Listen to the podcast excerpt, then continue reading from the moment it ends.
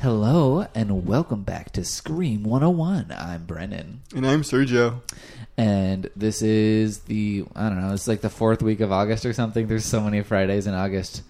But we're doing our third franchise. We've already started two Children of the Corns. We did one of the Omens. And now we're capping off that whole thing with A Nightmare on Elm Street.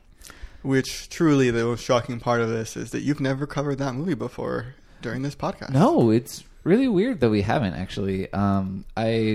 It very nearly happened, but it just kind of never came to be.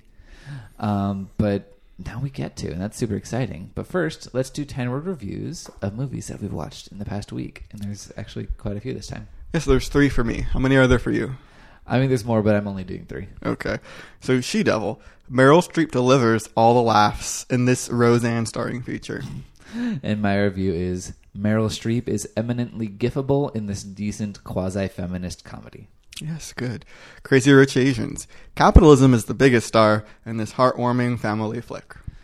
My review is, sumptuous luxury porn. A must-see if you hate shirts. Ha. To all the boys I've loved before. Laura Jean is great, but give me a movie with Peter Kavinsky only. Oh. And my review is generic teen melodrama, but delightful all the same. Oh. And if you want a full 10-minute review, well, I think our Crazy Rich Asians one is like 20,000 minutes long. No, the 8th grade one was the one that was long. Mm-hmm. Anyway, if you want a full review of the new movies that we watched, you can go to our Patreon at patreon.com/Scream101. Mm-hmm. At the $2 level, you get all that bonus content. You get bloopers, you get behind-the-scenes photos, and also our 10-minute reviews.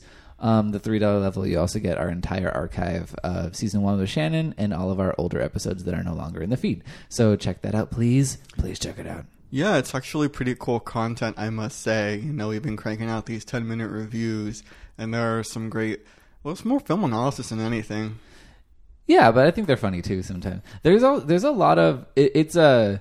If you can believe it, like, almost shaggier than our episodes. So we kind of... There are personal stories and weird interactions and things like that. Okay, yeah, you heard it from Bren's mouth first. Yes, you did. Okay, let's do A Nightmare on Elm Street, 1984. We're back to that landmark watershed year for horror. We got Children of the Corn, and now we've got Elm Street. And we'll see which one I like more. Oh. I already know, homie. Yeah, the world knows. In Wes Craven's classic slasher film, several Midwestern teenagers... Sorry, just that description was kind of funny. Fall prey to Freddy Krueger, Robert Englund, a disfigured midnight mangler who preys on the teenagers in their dreams, which in turn kills them in reality. After investigating the phenomenon, Nancy, Heather Langenkamp, begins to suspect that a dark secret kept by her and her friend's parents may be the key to unraveling the mystery. But can Nancy and her boyfriend Glenn, introducing Jonathan Depp, solve the puzzle before it's too late? Okay. Do you think Paddington would have counted as a child and been killed by Fred Krueger? I feel like Paddington's like 80 years old or something. He's a child in the movie. Yes. No, but I mean, like, how long was he in that Bear Glen? Because I feel like Paddington's aged differently than humans. He's clearly a child. Yeah. He's still a child. He hasn't hit puberty and developed his secondary bear sex characteristics yet. But we don't know how many years that has been. So you just think he's an adult and he's going to be safe away from Fred Krueger? Well, he might be 18. You never know. Also... This really was a yes or no question that you just made really bizarre. Look, Paddington's parents did not murder Freddy Krueger. Aunt... What's her name? We should know this. Uncle Pastuzo did not murder Freddy Krueger. He also is dead, so R.I.P. Uncle Pastuzo. Freddy Krueger wasn't discriminating, though. He killed wantonly. But only in Springwood, Ohio. Until Part 6, but we'll get there. Okay. Anyway, just for the record, we're going to be doing Parts 1 through 7 for this marathon. Freddy versus Jason we might get to at some point if we do Friday the 13th. And I refuse to watch the remake ever again because... I never saw it. I want to see Rooney Mara in a scare movie. Then let's watch The Girl with the Dragon Tattoo. I already saw that. It was okay. Yeah, I don't understand why we feel the need to make remakes of a movie that had come out literally like just years before. Okay, but Nightmare on Elm Street is also a remake. It's just more years. Yeah, it was more years. It was decades. No, look, that makes sense. My self-care is never having to watch that movie again. Okay. So you can watch it if you want. Okay. I sold it. I don't own it anymore. Okay. Anyway, we rate all of our movies on scariness, campiness, effects, and quality. So let's start on scariness. I mean, you know, obviously we've both seen this movie, this particular movie before. Yeah. But what did you rate it on scariness? I gave it a 3, which is being generous, I think. I disagree, but why do you think so? Because, I mean, I knew, because like you mentioned, I've seen this movie before. Mm-hmm. So I knew where all the, you know, cracks were, all the scares were meant to happen. Mm-hmm. So nothing really like jumped out at me. But I do remember when I first saw this movie, I was freaked out by the idea that someone can kill you in your dreams. Yeah. And that's still a very frightening concept. That is an elemental concept. That's like when you... Okay, the movie Lights Out is nowhere near as good as Elm Street. But it's the idea of like, how did someone not figure out how to capture fear of the dark before this movie? Mm-hmm. I mean, people have. And horror movies are all about what's lurking in the dark. Mm-hmm. But like in such a specific galvanizing way like that. Just the fact that like being asleep is something that we all associate with being safe. Because mm-hmm. you can only do it when you're safe. If you're in danger in some way, then you generally will stay awake because you're freaked out or something like that. Mm-hmm. But it's something that you have to do. Yeah, and sleep is a place of refuge, and sleep is a place that you can't avoid. Your body drags you into it. Mm-hmm. And that's something so elemental and freaky. And I think that that's an incredibly powerful idea. And while I've seen this movie so many times, it's become like a comfort horror movie where mm-hmm. I can just watch it and I know every line. I know like every nook and cranny of it. Mm-hmm. So it's not really scary to me anymore. But I'm going to give it a 4 out of 5 because I think it's a really, really great piece. And I remember showing it to my sister for the first time and then being like, all right, good night. And she's like, wait, what? And I think it still has that power. Mm-hmm. And there is one moment that made me jump, which I may be ashamed of. Wasn't it when like accidentally brushed up against you? No, it was one of the times when Freddy like pops up behind Nancy, and I just wasn't expecting that one. Maybe I wasn't paying attention or something, but I was like, what? Okay. Yeah, there's some good jump scares like that. One thing I will say personally is that I feel like Freddy's campiness probably didn't age well for me. Yeah. It certainly takes away from the horror aspect of it, in my humble opinion. Okay. Well, I'm going to say I gave that 4 out of 5. I don't remember if I said that, but let's transition. You mentioned campiness. Do you have a number for that? We give it a 3. Okay. Yeah, me too. But so Freddy's campiness kind of dampened certain things. Yeah, I mean, it kind of takes you out of it and makes it a little bit of a joke. I remember when we were both introduced to Fred Krueger's like whole body, you see him stretch out his arm so he can scrape his metal claws against like a fence, and it just seems like a really funny thing. Yeah, because I mean, like the effect hasn't aged well. No, there are certainly effects in this movie that have not aged well. But I do... Like, Freddy gets the reputation for being, like, this silly, wisecracking guy, mm-hmm. Which doesn't really happen until part 3. But this Freddy is still very goofy and playful. Or in this one, he's wickedly playful. Like, mm-hmm. he's trying to freak out the people. Yeah, he's playing with his prey. Yeah, he's toying with them like a cat and a mouse, mm-hmm. and he's having fun doing it. Mm-hmm. And he's not making puns or anything or calling anybody bitch. Like, mm-hmm. he certainly will. But, like, there is a delicate line that sometimes the movie toes its way across in either direction. Like, that particular scene with his really long arms when he's, like, wiggling them and chasing her down the street mm-hmm. is very silly. Mm-hmm. And the parts, I think that like Tina's death is one of the scariest things in the movie. That's the first death that we see.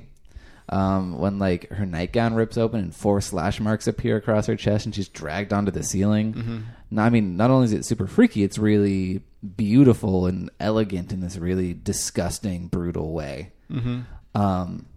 But immediately before that, it's preceded by one of the silliest extended sequences in the movie, because we get the weird arms.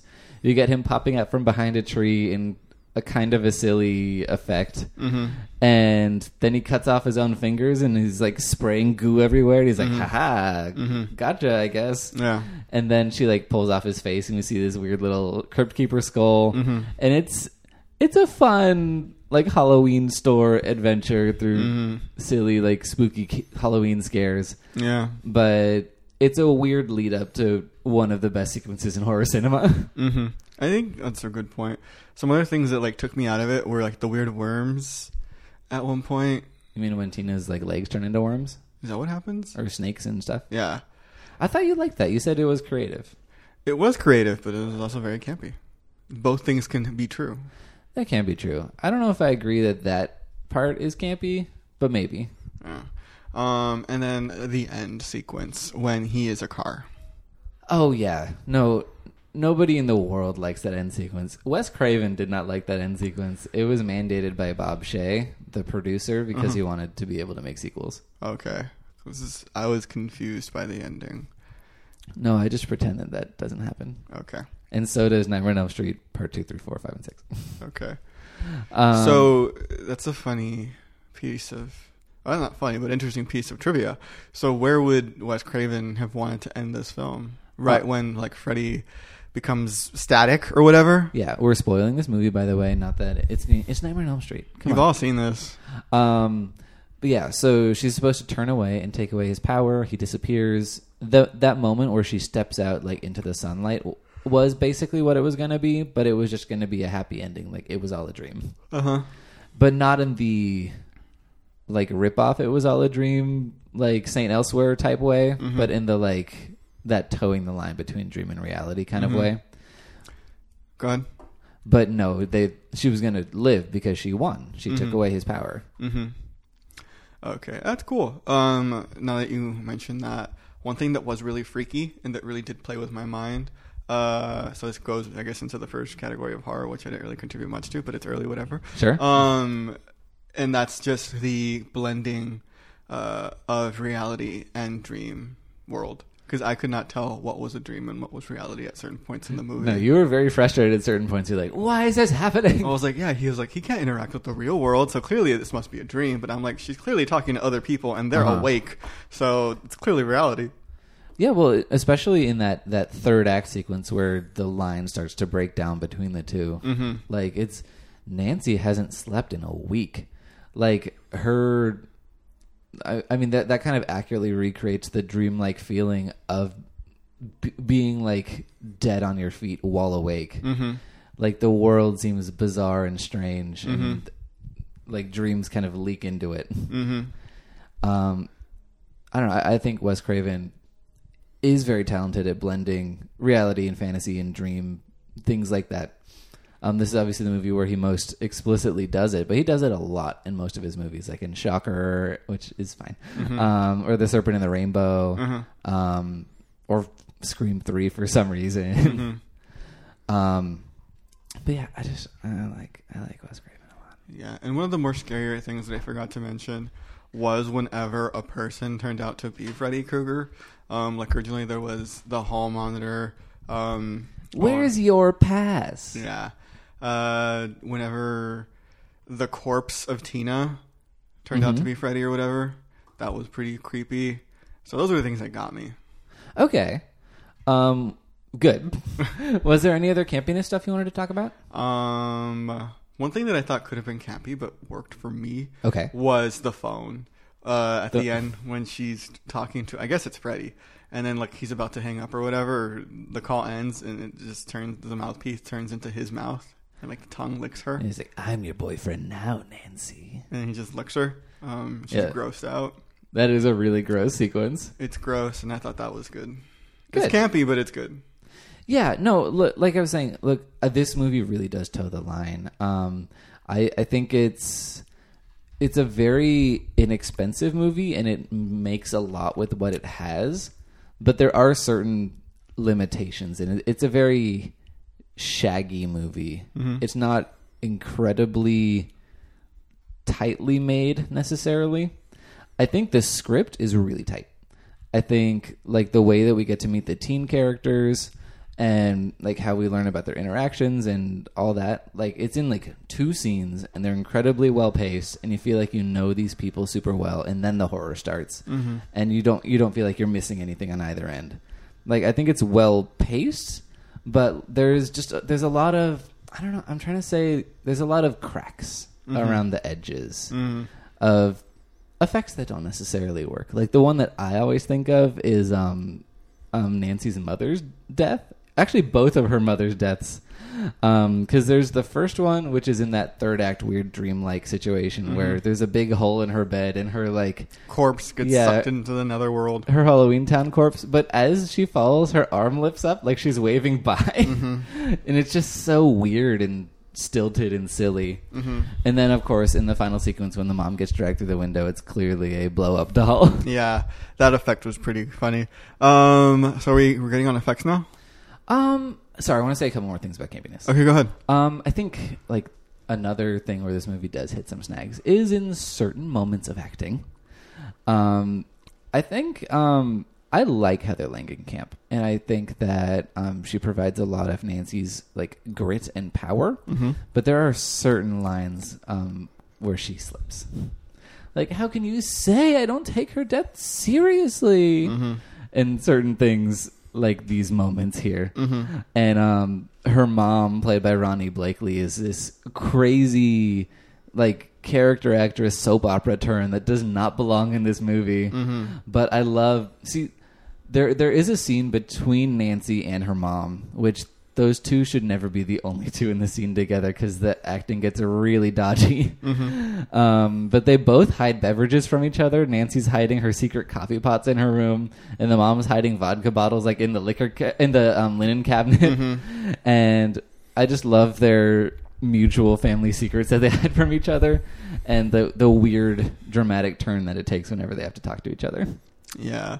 A moment that I didn't notice, but Brennan sure as hell pointed it out to me, was when she's hiding not only just coffee, but like a whole coffee pot. Yeah. It's like actively brewing coffee, and then she's like, there she goes, pulling out a whole coffee pot that her mother could not smell. Yeah. And I just thought that was funny. Thank you. Well, one, her mom was drunk. Mm-hmm. And two, her mom just cleaned off a bunch of coffee pots, so I assume she just thought that was the smell, but mm-hmm. I'm like, this is fresh coffee. Yeah. It's going to have an aroma to it. Yeah. But no, I just it gets very dramatic, and I can quote verbatim most of Ronnie Blakely's lines. Mm-hmm. It's like, I've got something better. I'm gonna get some help. Mm-hmm. But yeah, and you were talking about how caked up she was too. Mm-hmm. You're like, she looks like a mom who tried to be a movie star and then failed and decided to become a mom. She's a really beautiful woman, but it seems like she's an actress playing a mother. Yes. So there's that. There is that. So let's move on to effects, which we were kind of leaning toward. Do you have a score? I give it a 4. Me too. Like we did mention that some of the effects are very dodgy, but most of them are great. Yeah, most of them still, I don't know, you could see in a movie today and be like, okay, that works. Yeah, do you have a favorite like set piece in this movie? Favorite set piece. I really thought that, I don't know if it's an effect so much as it is just a technique, but the corpse of Tina in the little bag or whatever, that like was good. When she was standing, or it was like being dragged. Mm-hmm. And just like the fact that she would just pop up periodically. Mm-hmm. Again, let's just makeup that isn't really an effect, but whatever. No, makeup is an effect. Okay, because I thought we've argued before. You said it isn't. No, makeup is effects. Okay, but, I mean Ronnie Blakely's makeup is not an effect. Uh huh. But like, you know, blood and death makeup and stuff like that, stuff that makes you look like not what you are, which is a 21-year-old girl. All right, cool. What else was good? I actually liked the scene, the first death scene with the mother, where she's carried off into the netherworld. Yes, I thought it could have been better. But I just think that little wave is so silly. But it is pretty decent, I thought. Okay. Like, it's well rendered in the way that the bed reforms into a bed afterward is pretty mm-hmm. cool. But for me, I mean, look, you can't beat Tina's death, which I've already mentioned. I've already rhapsodized about. Mm-hmm. And then obviously the fountain of blood coming out of Johnny Depp's bed. That iconic scene. I think of Nightmare on Elm Street. I think of that scene. Yeah, that's completely reasonably iconic. It's an incredible scene. I think it's less viscerally horrifying, but it's definitely more beautiful and like phantasmagoric. Mm-hmm. Like it's a really, I mean, actually both those effects use the same room, which was like on spindles, so they could spin the room upside down, but the camera would be staying like at floor level, so they could play with gravity a little bit. Mm-hmm. But I think that was such a clever way to present what he was doing, and also even Freddy coming out of the wall above Nancy when she's sleeping. Oh yeah, there's such great, like really cheap, really simple effects that work so well. Mm-hmm. Because they're like sleek and elegant and practical and really beautiful and creepy. Or his hand coming out of the bathtub. Mm-hmm. When she falls asleep in the bath and his hand comes from between her legs, which is, you know, already a creepy thing to have there, but yeah, just knowing who it is. And she gets sucked into the bathtub. Mm-hmm. And you don't know what's happening. No, that part freaks me out too. That part I always think about, where like she's pulled into this dark cavern of black water, and you just see this little pinprick of light that is her bathtub, and there's this like vast world beneath it. Mm-hmm. And it's so freaky. Yeah. Good talk. And yes. Yeah. No. Just I think it's worth the $4. Like, there are definitely those moments where you're like, oh, this is kind of silly. Mm-hmm. But I think Elm Street more than makes up for all of its silliness in every degree possible. So what did you give it for quality overall? That's hard, because I'm really in between a 3 and a 4. Oh, what's like causing that indecision, do you think? I think the fact that I've given half of the ratings 3s and the other half's 4s. Just in general? Just in general. With movies that you watch? No, just with this movie. Like, I gave, like, you know, horror a 3, and then I gave effects, like, a 4. Like, oh, you're trying to average out the score. Yeah. Oh, that's what you're saying. Uh-huh. Sorry, I thought you were talking about other movies. Just in general, like, the pros and the cons with this movie. Like, it is a great story, so that would, I guess, make me lean towards a 4. I've also had the benefit of hearing Wes Craven once speak about this movie, which also makes me think, oh, wow, that was a really genius idea, and the way he executed it was really smart, which makes me lean on a 4. On a whole, though, if I'm just grading the movie by itself, it's probably more of a 3. Okay, what would you have graded it the first time you saw it when you were a kid, do you think? Probably a 4. Okay, I'm going to take it as a 4 then. Okay, great. Okay. Good for everyone. Uh-huh. Look, I completely understand. Watching it this time, I'm so familiar with it, so I just noticed the like cheesy bits most of the time. Mm-hmm. But I think it's an incredibly powerful film that I'm just too familiar with at this point. Mm-hmm. I'm giving it a 5 out of 5, which I always and will always, and it's one of my rare ones. But I mean, I've seen this movie dozens of times at this point. Wes Craven is a very important figure in my life, of like the filmmaker I most respect and admire. And I don't like Wes Craven for like, oh, he's such a Stanley Kubrick, what he does with a camera, or like what he does with whatever. Like, I think he does craft really beautiful images, and I've talked about that already. But what I love about Wes Craven is he's always bursting with ideas, and he always has so much to give to you, and he has so much personality, and he's so intelligent. And like every aspect of Freddy Krueger is perfectly designed to be as scary as possible, and obviously that has been watered down by over familiarity and MTV music videos and endless sequels and things like that. But like, even the red and green sweater, that was designed because red and green are the two colors that clash most in the human eye. So he's trying to freak you out subliminally, visually even. And the finger knives come from this innate fear of claws and animals that people have. And also Freddy's personality is based on a personal story of Wes that I won't tell right now, but look it up. It's great. But just everything is so, like, down to the very detail, designed to be like elementally creepy. And Wes Craven was so good at that, and at tapping into emotion and shared history and things like that. Mm-hmm. And I really, really like him. Anyway, you can talk some more. All right, yeah. Well, I mean, I think I don't know if I can top that little speech there. But it's definitely a good movie. And you've all probably seen it. Pay it a rewatch, I would say. I don't know what else I don't know if anything I can say can add to the zeitgeist that is A Nightmare on Elm Street discourse. You can add whatever you want. It's good. Like, what else do you want me to say? Sorry. Okay. Okay, I'm just going to say one more thing before we go then. Go ahead. It's this tiny, tiny detail that I think is indicative of, like, how good this movie is. Mm-hmm. And the way that it blends dreams and reality.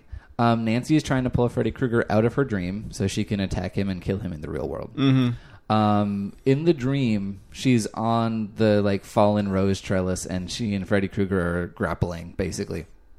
Then her alarm goes off. She's on her bed, and two of the grates of the rose trellis are still on her bed, and she, like, flings them off, and then it cuts to wide, and they're gone. Mm-hmm. Like, they disappear. But the rose trellis is a transitional element, like, between being outside and being on the bed, and between dream and reality. And that's such a cool element, and it's such a little thing that you only subliminally notice. Mm-hmm. And I know it's because I've seen it a million times. Mm-hmm. But I think it's a really cool thing, and I think it's really indicative of how much thought went into the making of this movie. I just thought that the trellises were on the side of the bed and we couldn't see them. No. If you watch, like, she doesn't throw them off the side of the bed. She pushes them aside, and then when it cuts out, they're gone. Because they were part of the dream, like, still clinging to her. Mm-hmm. In a way to, like, visually get you back to the bed. Okay. Wow, I didn't think that. Mm-hmm. I just assumed that it was maybe like a poor script supervisor who didn't notice that. Mm-mm. We'll just have to rewatch the movie again. Okay. All right, sit down. Let's go. I'm down. Let's do it. We can record a 10-minute one on this one, too. Just on that one shot. Yeah. Anyway, yeah, I think you're right. Like, adding to the discourse of a classic movie like this can be very challenging. Yeah. I think the episodes will get more fun as we get deeper into the Freddy canon and into the ones that you haven't seen. Uh-huh. Which definitely in the middle, there are two or three that for sure you haven't seen, because I don't remember which ones you have or haven't. Neither do I. But we'll find out together, and that's a real exciting journey. Mm-hmm. And then we get to cap this journey off with another Wes Craven movie, because we're ending on Wes Craven's New Nightmare, which flat 10 years later. Another Brennan favorite. Or is it? We'll just have to see. It is. It's already a 5 out of 5. I'm telling you now. You heard it here first, people. Whatever. And to be fair, I don't always give 5 out of 5s. If you subscribe to our $3 level on Patreon, you can find our episode on Shocker, which I did not give a 5 out of 5 to, and The Serpent in the Rainbow. You guys reviewed that? Yeah, we did. Wow. Now I feel like I have to subscribe to Patreon. You totally should. And then I guess you could just get that money back, but minus 10% or whatever, because Patreon takes them. What an investment. Yeah, it's great. Anyway, I'll tell you what we're watching next week. Well, you already know, but first here's how to contact us. You can find us on Twitter at Scream101pod. You can find us on Facebook at Scream101podcast. Email us at Scream101podcast@gmail.com. Find us on iTunes. Subscribe, rate, and review. Give us 5 stars like I gave to A Nightmare on Elm Street. Mm-hmm. And we'll give you a big old hug. Thank you so much. Lots of love. Take care. Okay. And next week, we'll be returning to... What was that? What? Me saying lots of love. I don't know. Sometimes you say things, and then they're weird. I'm clearly a little sleep-deprived. I'm sorry. No, it's okay. Lots of love, though. You know. Yeah, of course. One love and all that. Mm-hmm. Continue. Sorry. Do they know it's Christmas after all? We are the world. Anyway, next week, we're going to be returning to... Well, I guess not Gatlin, Nebraska, but we're returning to... Gatlin. Nope. Not even there. We're going to some undisclosed city in Children of the Corn 3, Urban Harvest, 1995. Is it Cleveland? I have no idea. Okay. What's the closest city to Gatlin, Nebraska? I don't know. What are the major cities in Nebraska? What's the capital of Nebraska? Cheyenne? No, that's Wyoming. Yeah. It's been a long time since elementary school. All right, Nebraska fans, get at us. Yes, please do. Let us know what's the capital of Nebraska. Maybe Mook will know. He lives closer to there. It's Wisconsin. That's closer than California. It's true, but I don't know. I don't even think, you know, Wisconsins are concerned with Nebraska. No, nobody is, but they might just happenstance. I'm going to look this up. Like, we don't got Google at arm's length. Anyway, normally in our little franchise marathon, we're going to do guesses of, you know, what happens in the next movie. But I definitely know what happens in A Nightmare on Elm Street 2, Freddy's Revenge. And I do know that that's one that Sergio has also seen. What's the capital? Lincoln. Oh, yeah, Lincoln, Nebraska. Perfect. Maybe it's in Omaha. Sure. Could be. Okay. Or maybe it's, I bet it's like, quote unquote, New York City. Probably. But it's actually, quote unquote, Vancouver. Just like Jason. Were they recording in Vancouver back in those days? In the 90s? Yeah. Yeah? Okay. I don't know at what point Vancouver became the go-to city once Hollywood tax increases, like, you know. I know. Well, I mean, Jason took Vancouver in 88 or 89, so... So Vancouver was the place to be. Yeah, it was. Anyway, do you have... no, we're not doing guesses. Anyway, until next time, good luck on your journey. And stay gold, everybody. Oh, and also, yeah, we're releasing this upcoming Friday. We're, see you then. Bye.